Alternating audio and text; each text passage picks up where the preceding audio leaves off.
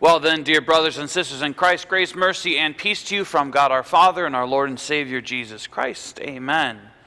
Well, as Pastor Werner very accurately said this morning, it is Rally Day. And Rally Day is that time of year every year where we celebrate education. We rededicate our Sunday school leaders, our Bible study leaders, our FLS staff and it is a time, though, for those of us who are not being rededicated to also reflect on the importance of our education.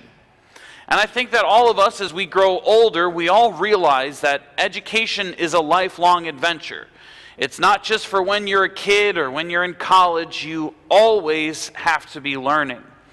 And as a staff, we're doing this every Tuesday morning as we get together for our staff meeting. We begin by studying something together. We have been looking at various books of the Bible, but now we're doing some topic studies.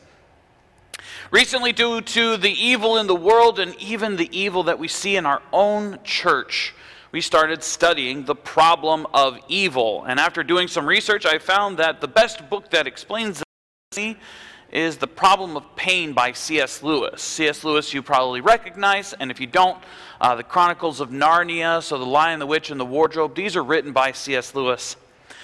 But C.S. Lewis, I think, is best, uh, best explained as a, a Christian philosopher. He takes the question and pulls it apart and looks at it from every single angle possible, but especially he is trying to answer the question of why. Why pain? Why evil? Why trouble? Why hurting? Part of this, though, we reflected on this past Tuesday when we met, is on the fall of man and how this problem has been so problematic.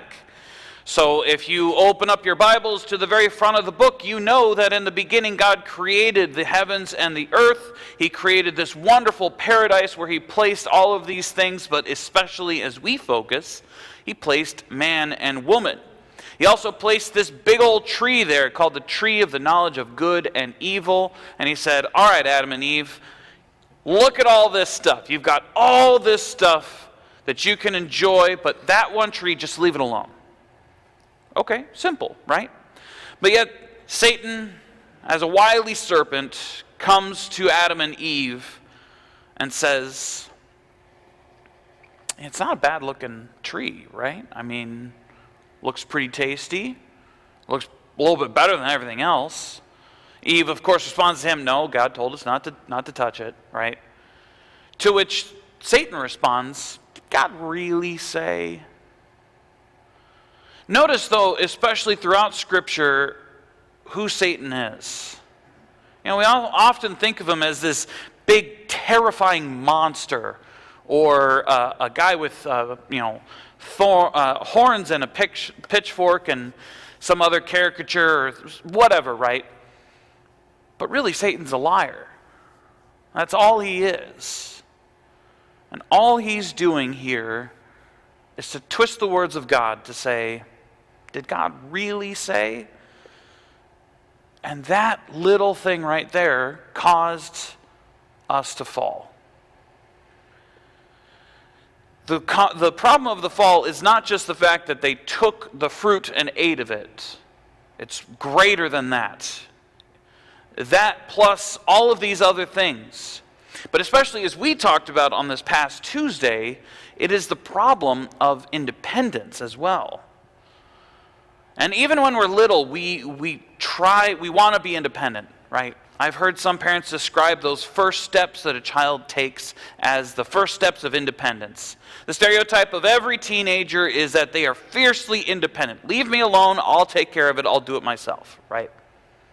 And then the expectation is once the children grow old enough, they then leave home and become independent. They're not to rely on mom and dad anymore. You've got to support yourself. But the question I really want us to think about now is are we ever really independent?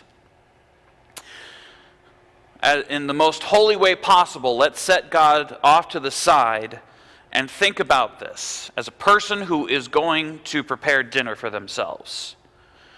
They leave their home, they get in their car, they drive to the gas station, fill up the tank, they drive over to Hy-Vee, they get their groceries, they pay for the groceries, they then take it home and cook it, right? That one person has done it by themselves, and really many people would look at them and say that they are independent, but the fact of the matter is that they are not.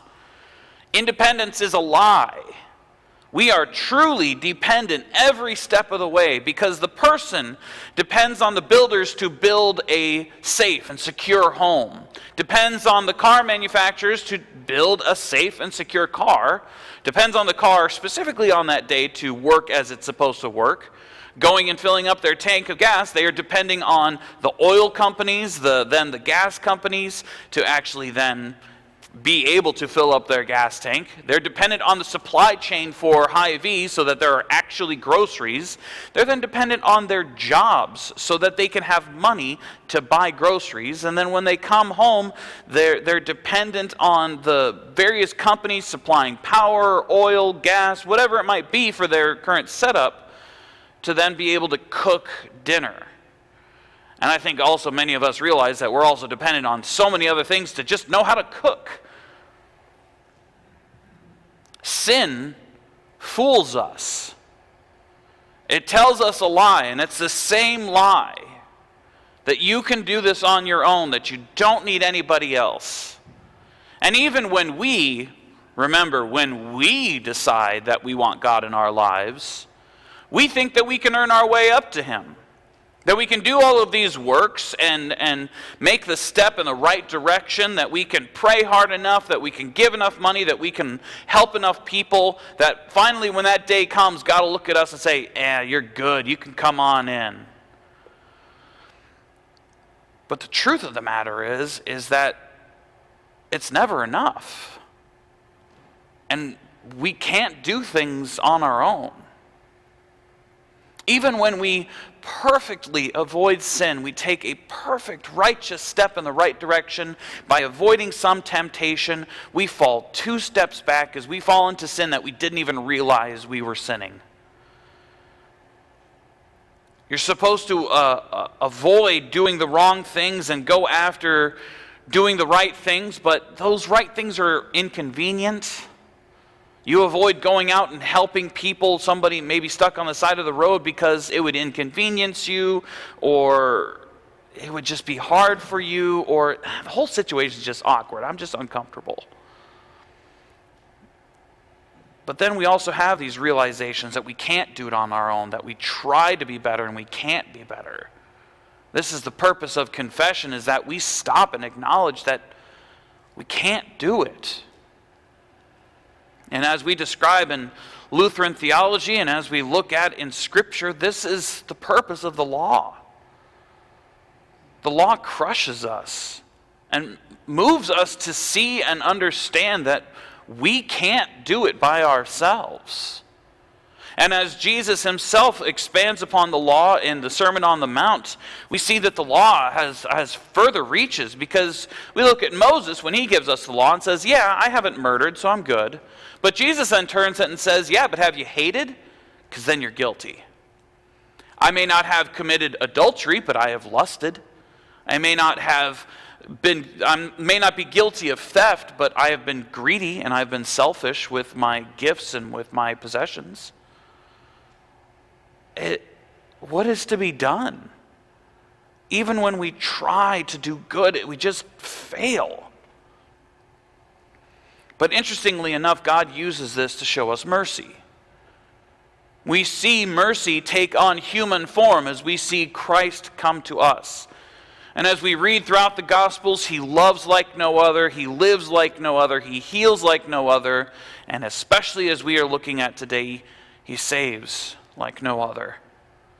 He dies in our place, taking on that guilt of sin and removing its curse he rises from the grave to bring us life, paving that path to eternity with God.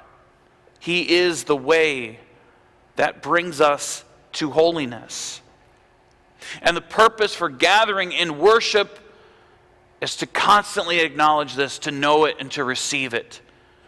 Pastor Werner has declared you forgiven of your sins. You will receive God's very body and blood in the fellowship of this table for the forgiveness of your sins. And as I continually say it, there are crosses everywhere you look because this is where we see the forgiveness of our sins. That is the purpose for us gathering together as we see God's mercy. We rejoice in God's mercy. We gather together, not independent, but together as brothers and sisters to thank God that He has done it for us and that we would live. And so, what does this have to do with education? But it's the newness of life that we now live. That as we gather together and confess, what did we say? We said, Change us and make us new. And God is doing this through His very Holy Spirit, this promised helper who is there walking right by your side so that God and his gifts would be made known. And it happens through education. You know, we might not be teaching like a math lesson, but God still reveals all of his truths to us, especially in this place. And the Holy Spirit is the one who is working to bring this knowledge about. And the Holy Spirit is wild and moves unhindered throughout our world, calling us to God's truth there in our highest highs, He's there in our lowest lows, so that we would know God, that we would know His love, that we would know how we can't do it on our own, but that how God does it for us and that we can depend on Him. And so that's where we come to our theme of trust. Proverbs reminds us to trust in the Lord with all our hearts, that we should not lean on our own understanding. Trusting in God moves us from this lie, from this false mentality that we can do it on our own, and helps us to see that we need to depend on God for everything. That He is the one who has provided everything. Leaning on Him and on His understanding instead of our own helps us to take away the worries of lives, life so that we can just live, that we can just be. That no longer am I worried about trying to fix all these things, but now I can just live this life that God has given me to live. And this trust and this understanding that we have in Him just helps us be upheld through the good times, through the bad times, through whatever else. And as God has called us out of our own selfishness and out of that lie of independence, we are then called now to this path that we walk as God's children, where we then grow in our own faith and call others to faith. The Holy Spirit actually then works through us, us broken individuals. God is working in us so that we can show the world that there is so much love, that there is so much that God is giving. You know, and this is kind of what John is talking about today. He, he says it kind of confusingly as he's going, God is this, God is that, we are this, and, and it's, it's this kind of weird combination. But what he's trying to show us is that by God giving of himself to us, it now brings us into this wonderful and mysterious union with him and with one another. As then, in his love that he has given to us, it's even perfected in us. And then we can trust in Him and trust in His love and have full confidence in Him. And as John said, there, there's no fear. There's no fear in this. Fear has to do with punishment. And we know that that's, that's a thing of the past because Christ has taken that for us. We know of God only as love, not as this stern dictator, but as this loving provider, as this loving Father who gives us all that we need. And because of all that, there is no fear, there is love, there is trust. So, what I want you to walk away thinking today is about where you need to grow in this. If you're doubting, call on God to show himself to you because he wants to be known by you. He wants you to see how you are to depend on him, and he wants you to see just how much he is willing to give you especially as we look to the cross, we see that He's willing to give of His own Son. And if you're trying to do it on your own, just see how impossible it is. How there's no possible way you can do it on your own. But that God partners with you, as you join in the church, as we are in fellowship with one another as brothers and sisters, to then be able to just live. And then finally, for those of you who know of all these things, now it's your job to start sharing this, to educate others. You might be a Bible study leader, you might be a Sunday school teacher, you might just be a mom and dad.